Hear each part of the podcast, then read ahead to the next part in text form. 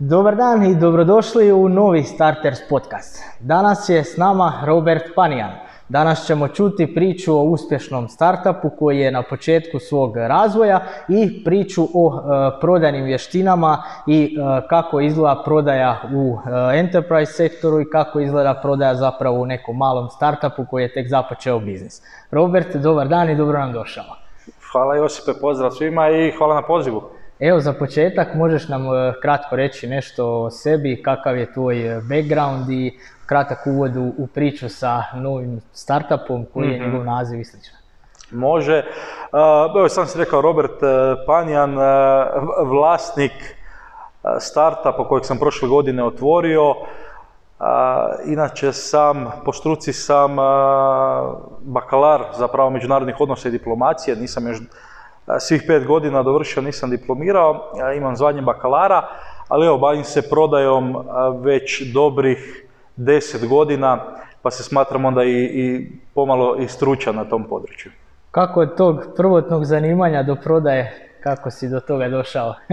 Pa studentski poslovi zapravo. Nisam bio baš jedan od onih koji bi koji je volio žicati roditelje i živjeti od tog nekog a, novca, nek sam volio nešto svoje ipak imati i slađe, slađe onda i trošiti, normalno i budžet si taj malo povećati. I tada kad sam krenuo studirati 2012. godine, a, nije bilo toliko baš studentskih poslova kao sada, čini mi se. I najveće šanse su bile za dobiti posao a, zapravo rad u call centrima. HT, A1, Iskon je tad bio popularan. I tako sam eto do, sa HT-om zapravo krenuo, tamo sam dobio e, posao na slušalici i to nije bio ni prodaja, nego služba za korisnike neka. obična. Što nisam volio raditi. Ljudi zovu, uglavnom ljuti, nešto im ne valja. da. I onda smo imali, nakon par tjedana zapravo tog rada, svakih, ne znam, nekoliko dana mjesečno smo trebali ići u a, odlazne pozive. Radili smo znači na dolaznim, u odlazne u prodaji. Čisto valjda da nas testiraju.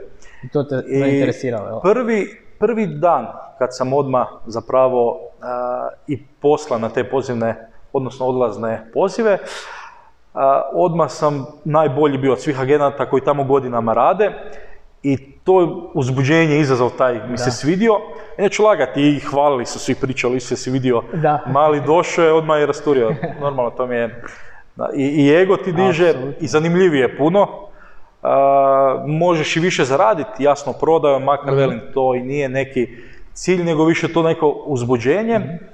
I ipak ti zoveš, ti vodiš poziv, nešto nudiš i velim, taj neki adrenalin, kad čovjek i pristane na nešto, velim, to mi je, to mi je bilo zanimljivo i i A tu je krenula kako ti priča. je u biti utjecao recimo taj rad u call centru na tvoje nekakve pregovaračke ili komunikacijske vještine? Znamo da uvijek kad te nazove netko iz te koma onda si ono već živčan čim te, čim su te nazvali, jel? E, to je zapravo HT i, i najveći možda sustav takav u Hrvatskoj. E, ima jasno dobre ljude koji te opremaju e, te tvoje vještine, ako ih imaš možda prirodne, za prodavača malo ih e, iz, izoštre i zapravo naučiš se sa ljudima komunicirati i jedva čekaš, jer e, kad ti se javi neko živčan, e to ti onda tek e, idem njega dobiti. Ako sam njega dobio, onda sam fakat dobar. Tako da to ti daš jedan boost zapravo da, da potegneš. Nekima to nije ugodno, ali evo, ja sam imao sreće da mi je to dodatni boost dalo i, i veći gušt. Odlično. Nakon toga nastava karijere poslije studentskih poslova, kako je to izgledalo? Uh, pa nije, još sam zapravo dosta sam studentskih poslova radio i to je dosta bitno bilo, zbilja sam naučio u raznim sektorima raditi. U Croatia osiguranju sam radio, uh, na prodaji auto osiguranja, ali isključivo uh, ljudima koji nisu u Croaciji.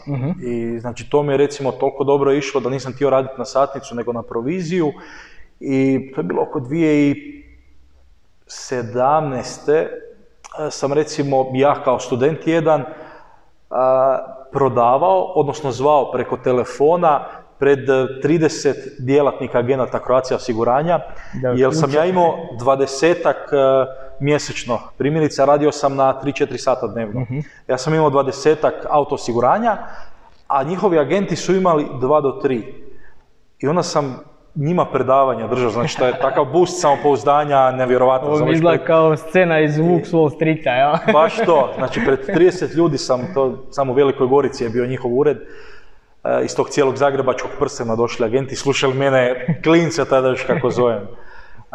Pa sam radio u jednoj e, firmi koja se, švicarska firma bavi plinom za, za veleprodaju, za firme i tu sam prvi put ušao u taj sektor, e, znači sa poslovnim korisnicima rada i oni su me, mislim tamo vrhunski prodavači rade zbilja cijeli tim i oni su me e, i počeli voditi i na sastanke, tako da sam vidio onda i tu malo stranu ne samo sa slušalice, nego izlazaka na, na teren i tako sam zapravo u firmi nakon njih, gdje sam, njih sam bio godinu i pol, u sljedećoj firmi gdje sam radio studentski posao, oni su mi ponudili posao zapravo a, menadžera nakon fakulteta. Tako da, Odlično. kažem, kroz studentski posao sam došao do, do, Znači, do prvog posla svojega. A e, da li si negdje učio te prodajne pregovaračke vještine ili si ono doslovno rođen s tim? E, pa kažem, uvijek sam volio to, vjerojatno neko, neko i ne može, neko se boji slušalice primiti općenito,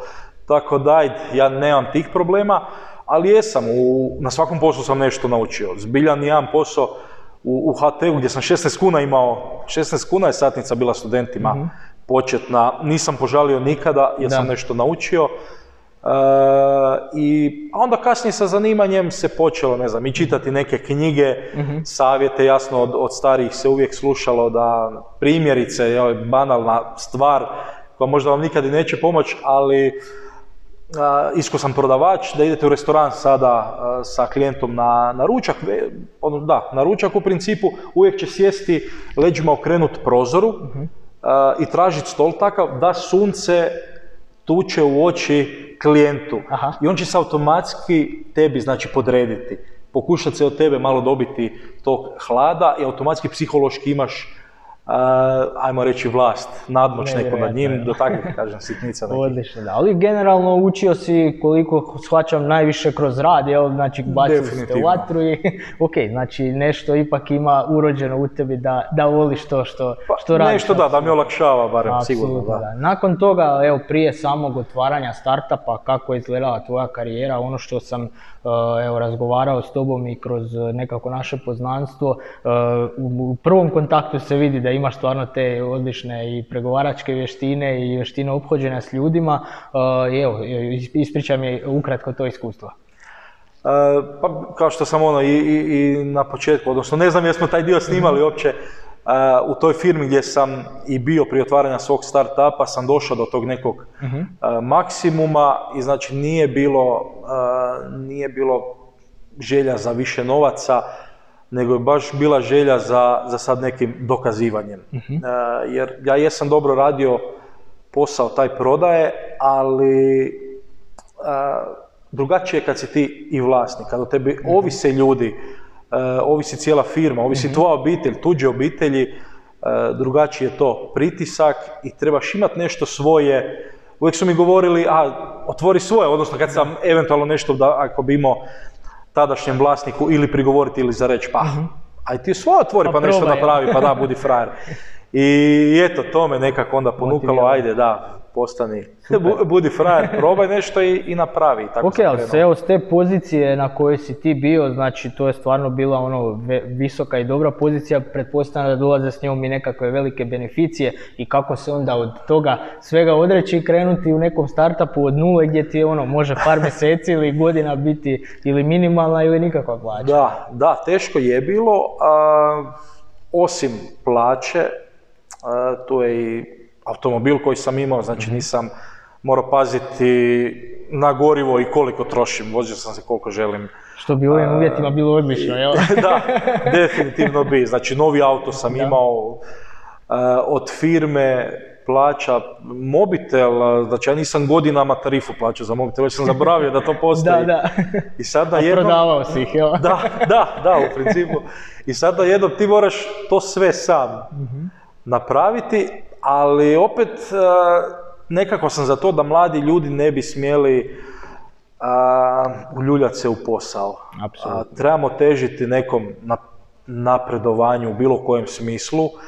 A, nova učenja, bilo šta, jednostavno to nas pokreće. Ako mi sada, ako se ja zadovoljim nekim poslom i nekim svojim sredinom, zauvijek će tu ostati i za 20 godina ću plakat, mogao sam. E, baš tako, da. E pa majstore, nisi mogao, nego aj ti to napravi, pa makar i propao. Tako Ja ću lako naći posao u prodaji sutra, Apsolutno, da. ali, ali ne želim si za 20 godina a, prigovarati, odnosno biti jedan od onih koji će reći ja mogao sam, ali Tako. nekome, tražiti izgovor neki. E, baš tako. Ajmo krenuti, Bože moj, propadali su ljudi Tako. razno To razni. ne znači da si loš poduzetnik. Tako je, nego ajmo probati pa ćemo vidjeti kako ide, ali velim, čisto da se ne bi nekada u, u budućnosti grizao zašto nisam. Tako i super. Odli, mislim da je to odličan potez što kažeš i da se dogodi nekakav krivi korak, uvijek ih, Bože moj, ima u, u poduzetništvu, tako da to nije, Da, nije pa, kraj sigurno. svijeta, jel, apsolutno.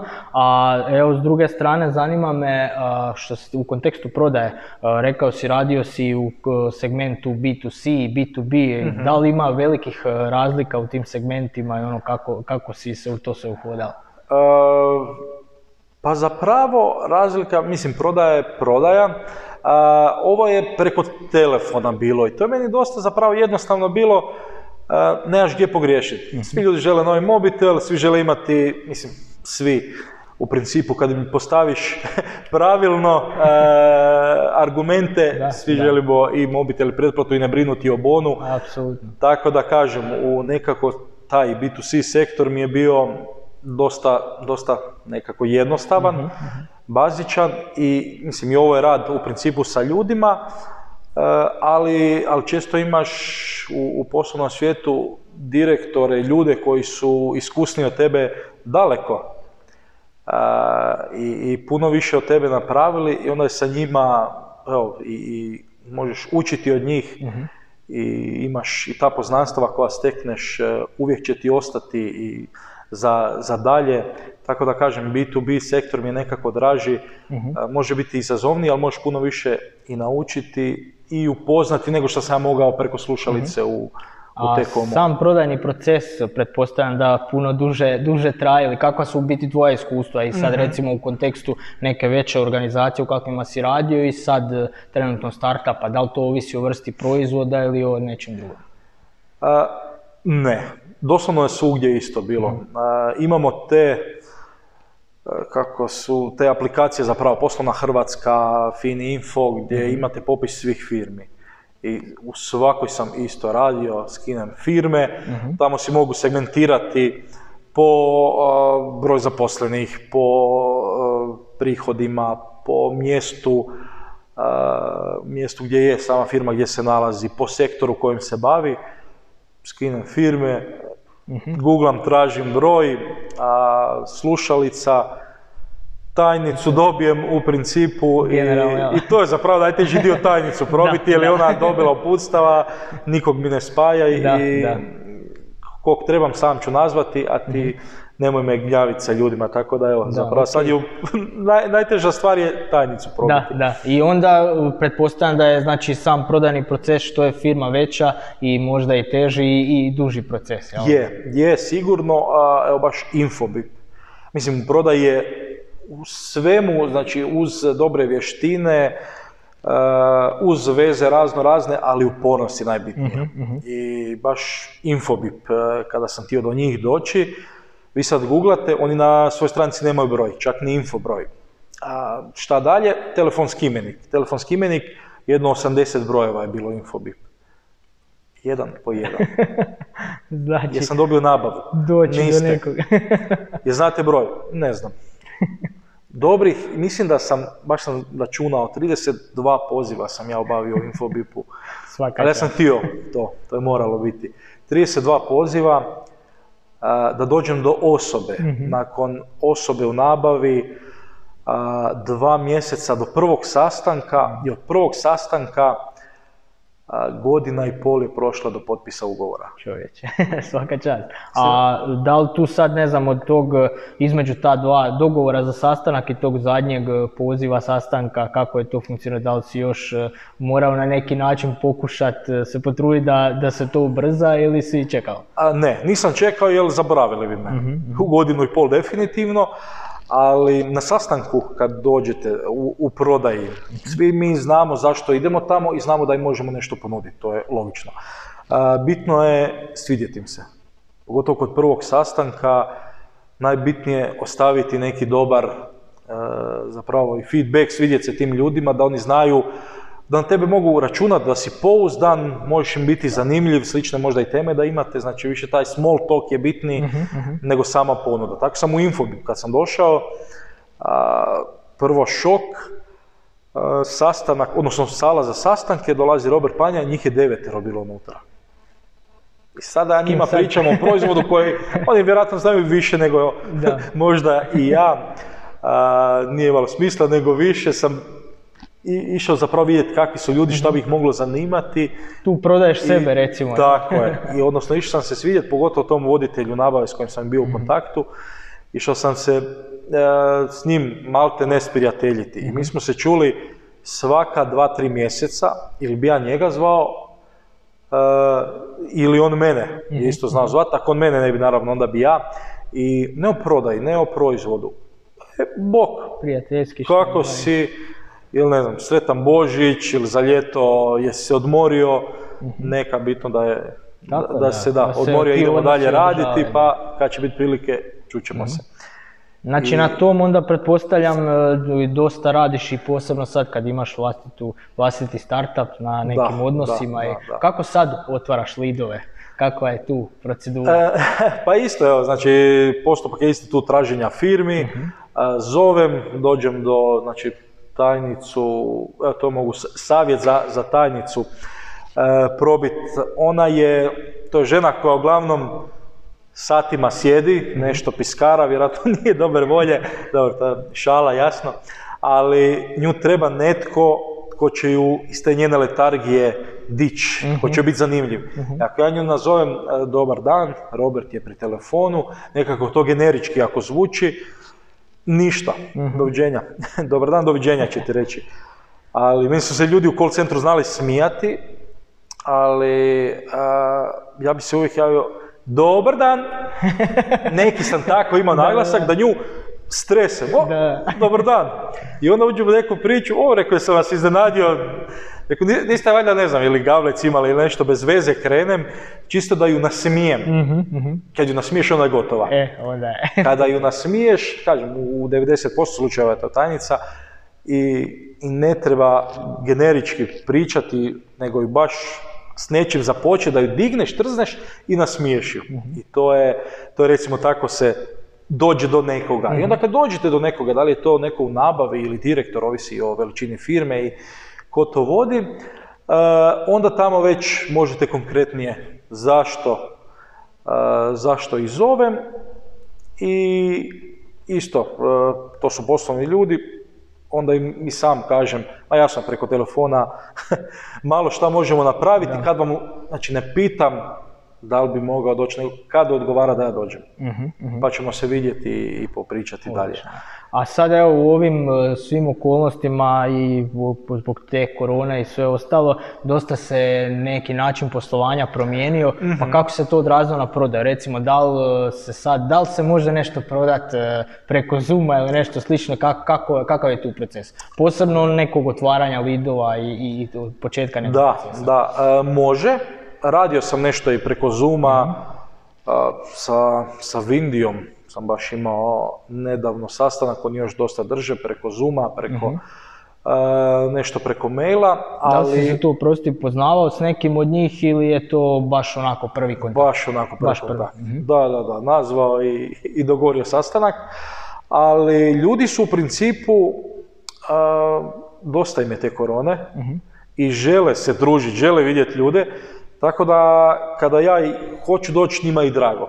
Ljudi više, baš žele s nekim popričati, malo podružiti se, nego, nego dosta im je zuma, dosta im je Da, skrivanja. E, još ja napomenem, ja se redovno svaki tjedan se i testiram. iz predostrožnosti, rekao ako treba nosi masku, imam covid potvrdu, E, ne do mene, napomenem da ne misle da se ja bojim, Da, pa ti da. kažu, a joj, jak se bojiš, nemoj doći. Da. ne, ne, ne, zbog vas, ako treba, znači donijet ću i masku i sve, ali ljudi jedva čekaju taj kontakt, e, dosta im je svega, tako da, velim, bilo je 2020. godine, ne što ljudi nisu htjeli, nego se jednostavno e, politika firme Da. bila takva, nikoga ne primamo, tu je malo teže išlo, ali velim, sada ljudi jedva čekaju da im netko dođe, tako da smo se Znači, vratili. na- generalno teži je nešto proces e, kad niste face to face. Je, jer nemaš toliku mogućnost baš za svidjeti im se. Mhm, Ipak e, i geste neke rukama koje radiš i njih možeš vidjeti. Tako je. E, samom gestikulacijom ti govore neke određene stvari u principu, što preko tako da to ne možeš nadomjestiti da, preko Zuma. u tom pogledu je teže bilo, lakše, ne moraš putovati stalno s te neke strane, ali velim, vratilo se sada sve u normalu, tako da hvala, ide se, da. ide se po sastancima. Da. Super. Pa evo, ja bi sad malo razgovarao i o tvom e, startupu, e, Mhm. evo da mi opišeš poslovanje, čim se bavite, koliko vas ima u startupu i ostale detalje. Jasno. E, Pa evo, startup sam otvorio u 11. mjesecu prošle godine. E, Kako sam, kažem, ta prodaja i marketing ide nekako ruku pod ruku i to mi je onda i cilj bio zapravo baviti se time. E, Otvorio sam marketinšku agenciju i gradilo se. Mislim, glupo je reći, gradilo se nakon 8-9 mjeseci, ali doslovno se gradilo. e, Krenulo se sa marketinškim aktivnostima. a, Sada sam zaposlio već sedmero ljudi je u firmi, e, baš za stalno zaposleni. E, I još e, nekoliko studenata vanjskih e, partnera imam, tako da nije više marketinška, nego je sada full service agencija, web dizajn, grafički dizajn, znači marketinške aktivnosti i od jeseni sada krećemo i sa call centrom. Tako da bit će nešto i jednu, jednog dečka sam baš zaposlio i nekoliko studenata, tako da ću biti i vanjski call centar za neke Mhm, firme. Znači moći će vas firma ugovoriti za korisničku podršku Tako ili nešto tako slično. tako. Da li, To je- da, da li to je- dogovarati sastanke za, zapravo to je, sad sam dogovorio taj dio gdje ćemo dogovarati za Mhm. neku firmu sastanke za njihove prodajne agente. Oni nemaju svoj Odlično. call centar, nego, nego smo tako dogovorili. Tako da evo, širi se stalno Mhm. priča, sad od e, 1.9. otvaramo dva nova ureda, jedan ovdje u a, Pitomači, a, drugi u Zagrebu otvaramo. I evo, zanimljivo je, dosta se radi, čak e, imamo i lijepu tu priču. Ja sam sam koljeno sam operirao, tu mi je pomagač za, za hod, tako da imam i taj invaliditet, neki zbog noge i onda sam i u tom smislu išao da uvijek prednost dajem i osobama s invaliditetom pri zapošljavanju i evo sad sam baš zaposlio dečka, grafički dizajner, Alen Kasumović, naš slikar, znači čovjek je u glavi čudo, vjerojatno dvije, dvije klase iznad mene, inteligentan, strašno, završio e, likovnu akademiju, ima slike po cijelom svijetu, doslovno po galerijama, po New Yorku primjerice. I, i, i on je u kolicima je, tako da e, sad ćemo i prilagoditi sve urede da su onda i pristupačni za osobe u kolicima, od e, rampe e, do ulaska u WC, e, odnosno da, ulazak u, u WC, te prostorije sve, toalet, školjka, već šta to treba biti po pravilima zapravo, po zakonu prilagođeno, tako da imamo i tu, da, zanimljivu jednu lijepu priču i evo, nije prošla godina dana, a posao se širi, tako da još nisam požalio što sam krenuo u Odlično, odlično. poduzetničke Pa vode. evo, uz to, e, ono što evo ja znam da ste bili u jednom startup programu, e, ok, primarno jeste agencija, ali razgovarali smo i trenutno radite na razvoju nekakvog va- Mhm. vlastitog proizvoda, kako ide taj proces, koliko je to zapravo teško i većinom ono što s čim se susrećemo, ok, većina ljudi, većina poduzeća kreće sa agencijskim dijelom, Mhm. ali nekad kad e, taj dio dobro krene, možda se i teško odlučiti za vlastiti proizvod jer je tu puno više prostora e, za razvoj i puno više vremena treba, a nekad novci teško cure. jel? Da, Kako vi da, stojite s tim? a, agencija, agencijski dio plaća račune u principu i daje plaće, tako da morali smo s time krenuti.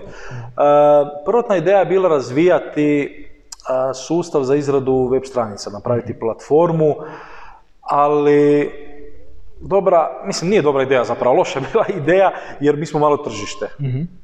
Čak i da ne gledamo samo Hrvatsku, nego Balkan, područje koje se služi našim jezikom, nije dovoljno veliko tržište. E, kad imamo jednu Ameriku, Kinu, koje znači, mogu, razvijaju, ulažu stotine milijuna dolara, mhm. nema, nije imalo smisla. Shvatili smo na vrijeme. Na vrijeme smo za širit se dalje velika konkurencija, pretpostavljam ili ne? Tako je, tako je, tako je. I velim, previše tu ulaganja zapravo koje druge firme mhm. e, mogu, a mi ne možemo e, jednostavno isfinancirati, ali smo htjeli imati svoj proizvod. Uh-huh. Jer nešto što, ono, ajmo reći i opipljivo je u konačnici možda se može i prodati i po nečem biti posebni. Mhm.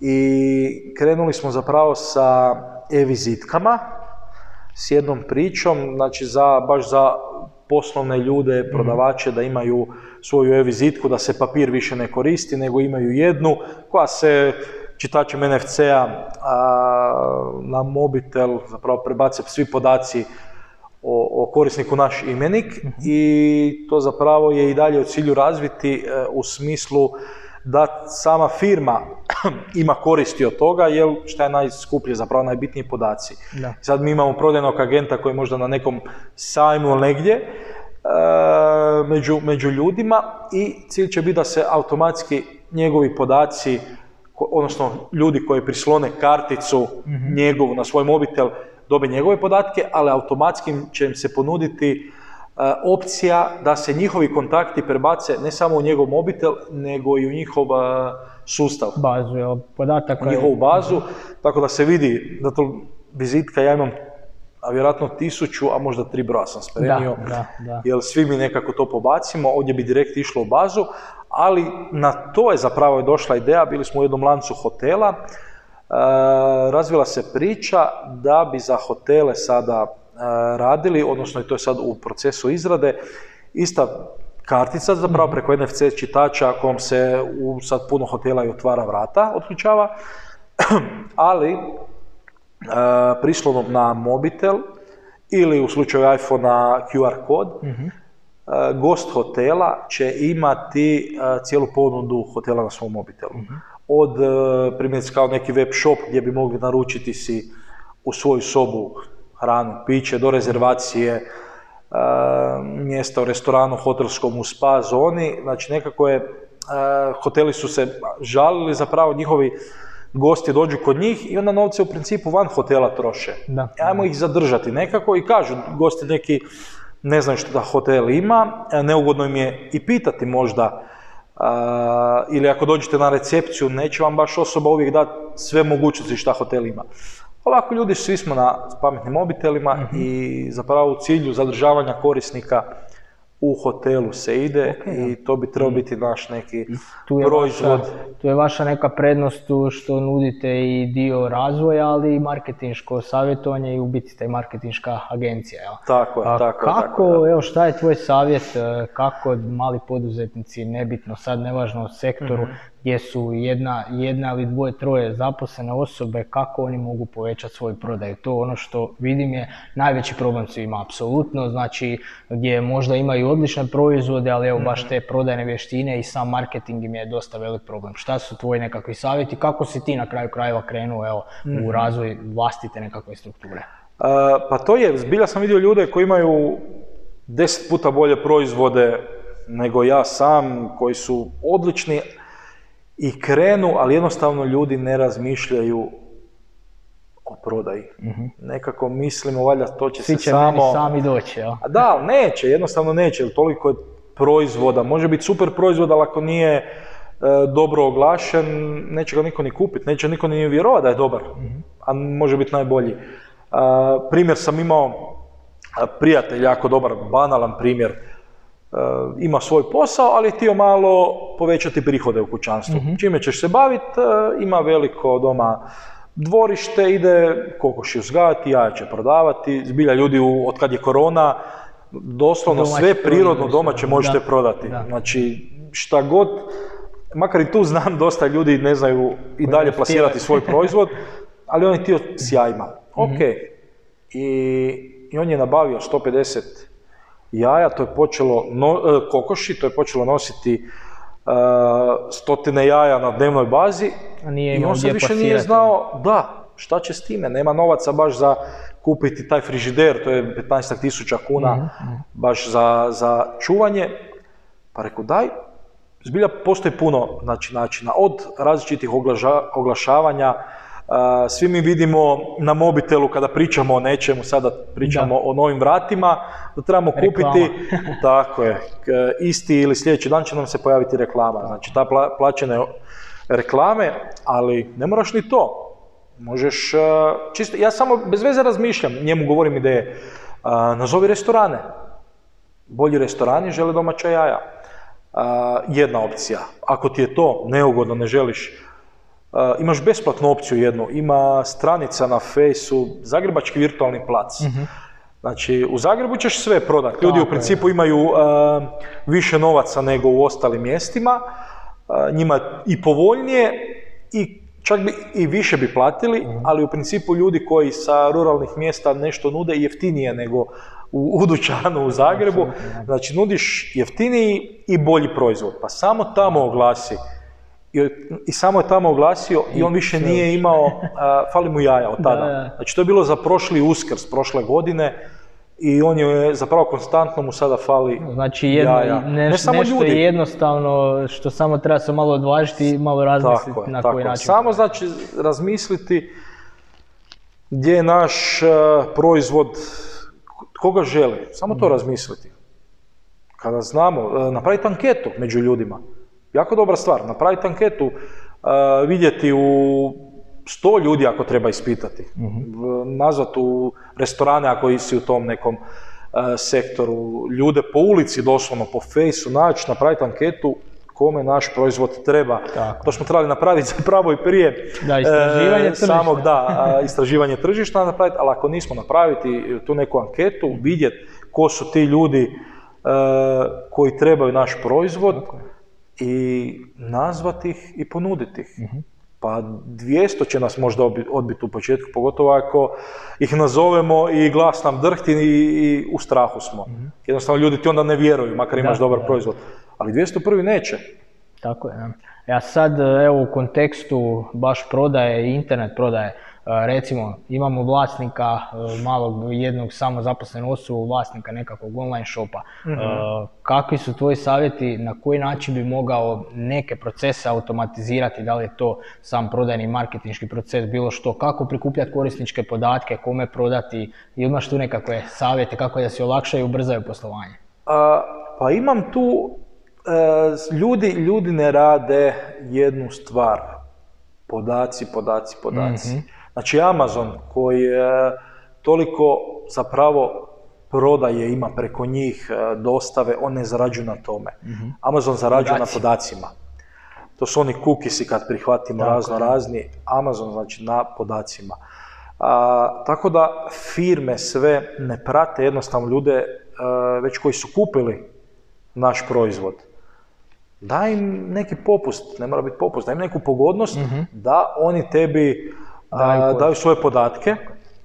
Zbog GDPR-a to se mora. Kad imaš njihove podatke, to su ljudi znači, koji su kupili proizvod. Ako, ih, ako će ih zanimati ponovno ili razvijaš nešto novo, možeš im poslati u tom slučaju mail. Tako je, da. Podsjetit ćeš ih na sebe, jer će oni zaboraviti s vremenom. Podsjetit ćeš ih na sebe, preporučit ćete ako su zadovoljni. A to je najbolja stvar kad te preporuče. A, tako da u tom nekom smislu može ići, ok, oglašavanje da, Google i Facebook, ali džabe nam je, ali nam je uzalud, ako mi prodamo sada svoj proizvod tisuću ljudi, Mhm. znači to je takva glupost, da prodamo proizvod tisuću ljudi, odličan uspjeh, a mi nemamo podatke o tih Da. tisuću ljudi. Pa Onda evo, nismo ništa da, napravili. Jedan primjer, nedavno smo imali baš e, Starters Meetup, e, baš na temu nagradnih igara i natječaja. I sad ono što, evo, većina poduzetnika zapravo, nažalost, ne sad većina, dobar, dobar dio njih zapravo ne zna je to da je svrha nagradnih igara baš to, prikupljanje podataka o korisnicima. Naravno, kroz nekakva pravila se moraju regu- regulirati podaci o zaštiti, odnosno GDPR, ali e, svrha svega je prikupljanje korisničkih podataka. Jer ako smo mi nešto podijelili, napravili nagradnu igru, ok, možda smo povećali broj lajkova za 10 ili 20, ali to nam neće konkretno da, u prodaji ništa donijeti. Tako da, evo, a na kraju krajeva e, korištenjem nekakvih botova i nekih sličnih stvari se tu može napraviti e, automatizacija gdje netko sam za tebe, jedan mali robotić u softver prikuplja može, podatke. može, makar velim, ako je osoba sam i nije to tako na veliko posao, može i sam Može i radi sam, uštede apsolutno. novaca, a onda s vremenom se proširi, ali kažem, to je grijeh kupiti Da, podatke. da. A na kraju krajeva korisnički podaci kod nekakvog definiranja oglasa, Facebook, Instagram i slično se mogu koristiti da bi se kreirala nekakva ciljana publika na temelju dosadašnjih kupaca ili nešto tako slično, što je definitivno na neki način možeš e, napraviti smart money, da ne ubacuješ i ciljaš sve, jel? nisu uvijek svi tvoji kupci. E, Pa evo baš primjer kad je korona krenula, znači ja sam radio u jednoj firmi e, koja se bavi kavom, mala firmica. A, znači sve ukupno je u tom sektoru, a dobro, 15 ljudi, ali kažem, naspram Franka, Lavace, ne, nepoznata firma. E, I krenula je korona, treći mjesec je bio, a firma je živjela od veleprodaje koja je bila zatvorena. Znači firme nisu radile. I šta sada? I ništa, svi su išli doma, idemo odmarat. Rekao da, odmarat, ali ćemo svi ostati bez posla na taj način. I, I razmišljam šta napraviti. Pa ajde, idem bez veze, pošto je firma u centru Zagreba, telefonski imenik e, i koliko sam, možda sam i u krivu, ali koliko sam shvatio, osobe koje su u telefonskom imeniku, imeniku njih smijemo zvati po zakonu. Ako želite da vas nitko ne zove, morate maknuti i službeno zatražiti e, zahtjev da vas, da vas se makne iz imenika. I, i zvao sam ljude, e, čisto sam vam išao logikom, kupili su brašno, kupili su ljudi kvasac, kupili su WC papir, sav. Pa ko pije kavu i kavu želi imati? Da. Pričalo se o nestašici. Zvao sam ljude u centru Zagreba, di znam di su čuli za nas. Mhm. Uh, zovemo od tuda i tuda, uh, teška vremena očito nam, odnosno ne- ni- nisam ni na taj način teška vremena, nego uh, odlučili smo vas, pogotovo koji ste nam u blizini, nagraditi da osnujemo loyalty program. I svi loyalty kupci za kupnju veće od te i te cifre dobe, ne znam, 50 grama kave gratis. I tako je krenuo, ljudi su doslovno naručivali za cijelu godinu kave u strahu od nestašice. Da, da, da. I kad smo, mi smo jako brzo, a znači ja sam telefonski sam zvao osobu po osobu. A, mi smo imali kroz ta dva mjeseca preko 200 loyalty Mhm. e, kupaca, znači ljudi koji su naručili iznos veći od 150 kuna. Mhm, Imao sam njihove podatke, poslao sam im svima na mail, da bi ostvarili popust, naravno morali su mi e, na mailu ispuniti već za GDPR i svoje podatke, znači imao sam podatke, čim se bave, od kuda su, godište njihovo, znači već sam imao otprilike e, pobližno ideju koji su to ljudi koji kupuju recimo takve stvari. Malo je skuplji proizvod i onda se može i dalje oglašavati Tako i velim dalje skupljati. I mi smo jako brzo došli do 1000 loyalty kupaca, a kad vi imate novi proizvod, poslati na 1000 adresa nije mala stvar. Neko će se javiti sigurno. Tako. Tako da evo, to su neke Super, da, pa u biti Ideje, prepoznao savjeti. si priliku u nekakvoj, Da, nekakvoj da, situaciji i to je ono što, što donosi zaradu. Pa evo tu mi je sad na pamet pao i onaj famozni pojam uh, FOMO, jel, Fear of Missing Out, jel. Uh, kao jel si koristio ikad takve, takve tehnike, znači kad se stvori kupcima ne na neki način uh, z- strah da ne bi propustili nekakvu odličnu prodajnu priliku, da li teče vrijeme ili, ili nešto slično, ili ima ograničen broj komada, kako si ti tu iskustvo? Da, jesmo. To jesmo, mali jesmo, biznisi jesmo. mogu vrlo lako A, koristiti. ono. Dobro, sad ljudi to već i, i dosta i znaju o tome, pa ajde, nije toliko, ali u, Naravno. u HT-u pogotovo. Em, ja nisam čovjeku dao da mi kaže ne. Ali ako mi kažeš ne, a ne mogu, ja ih imam Ja imam dvije te ponude danas. Ja sam sad vas nazvao, znači ako ja vama ju ne dam, daću drugoj osobi, ali znate i sami, ne znaju, ali znate i sami kakve su inače cijene. Kao sad imamo, dobili smo uh, par komada samo akcije, uzmite. I ljudi jednostavno će uzeti. Jasno, da. Ali tu je, uh, što uvijek kažu, uh, da je jako bitno uh, biti i iskren ili na neki način ne, ne sad lagat svoje kupce da bi oni, jer jednom ćete nekoga zeznuti, onda kasnije Dobro, da, put da, ne, ne, naravno. smiješ, uh, ne smiješ lagat, pogotovo u ovom B2B sektoru, jer tu posebno. tu jako se brzo pročuje Apsolutno. ta priča, ali velim, imaju, mislim, svi web shopovi više manje imaju još četiri proizvoda na stanju, Tako je, da. tako da, velim, nestašica brašna kad je Da, bila da. kao kruha, svega, Ničeg nema, to jednostavno ljudi, da, Baš želimo tako, da. imati. Da, tako da. je zadnje. Apsolutno. Znam u, joj, Tele2 je o- odličnu stvar napravio. A, ovu, ovu zimu uz, prvi, prvi su zapravo to, uz a, novi mobitel i tarifu, onaj usisavač su nudili i samo ih sto ima. Da. Znači to su ljudi se grabili. Ja sam došao ispred Tele2, to je red 50 ljudi van Da, bilo da. još svi su htjeli taj usisavač. Da, vidiš, znači nije ništa novo, ali zapravo očito pali ko ljudi, ali se Da. ono što primijetim slabo, dosta slabo koristi u, u malim biznisima. Jel? E sad, e, ono što me još zanima, evo pri, privodim lagano kraju, e, je to e, uloga brandinga, znači odnosno brenda u samom poslovanju i koliko taj brand znači u samoj prodaji.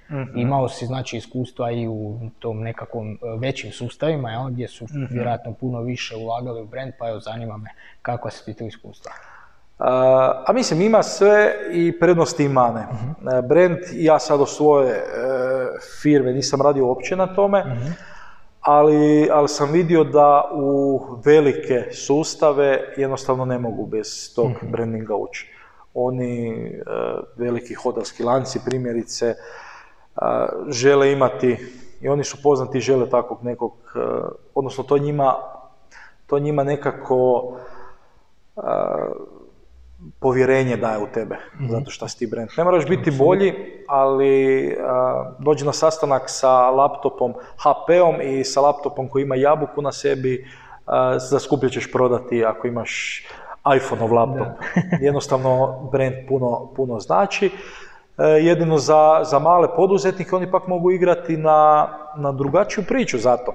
A, tu sam, ja sam tu radi vas velika firma, mislim u principu brigate, ti si jedan od brojeva velikoj firmi.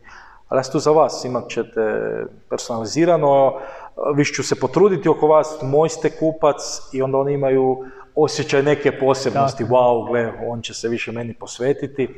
Tako da kažem, kod, ako i niste brand, imate tu neku priču da ćete biti najbolji prijatelji u principu, a, posvetit ću se najviše vama, a kad ste kod brenda platit ćete zato što su brand skuplju stvari, kažem, jedan od brojeva ste im, tako da sve, sve se može u svoju korist prevesti ako se to dobro odigra. Odlično. Evo i za kraj e, volio bi čuti neki tvoj zaključak, ali i tvoje prijedloge e, svima onima koji žele pokrenuti neko vlastito poslovanje, s obzirom da je ovaj podcast e, baš o tome, e, kako je evo, iz tvog nekakvog iskustva i šta su tvoje preporuke s čim prvo krenuti i naravno vjerujem da je pre, prodaja i fokus na prodaji jedan od glavnih. Pa je, je definitivno, ali a, nemojte, ne, ne treba misliti da sve znamo. Nemojmo misliti da sve znamo, nemojmo se sramiti, pitat. A, ne znam, meni je knjigovođa tisuće kuna samo kod otvaranja firme uštedila, zato što sam pitao. A, nisam se htio, makar sam u tom se, nisam se htio praviti pametan, pitao sam i stručnije ljude i, i platio ako treba savjete, jer ti mali koraci u početku su jako bitni. Ako, Ok, fokus na networking, jel tako to recimo Sigurno, nismo ovdje sigurno, prošli, ali sigurno. e, ne možeš sve znati sam, pa onda uvijek treba imati ljude u mreži koji znaju bolje. Definitivno, tako da kažem, i iskoristiti sve. Puno mi ljudi kaže, ne znam, ne, ne treba mi neki poticaj su sada primjerice bili, a meni to ne treba. A nije stvar, ok, super da ti ne treba, ali si bedastak ne iskoristiš, a tu ti je na pladnju. Tako je. Znači ti si to zaslužio nečim ako možeš dobiti. Apsolutno.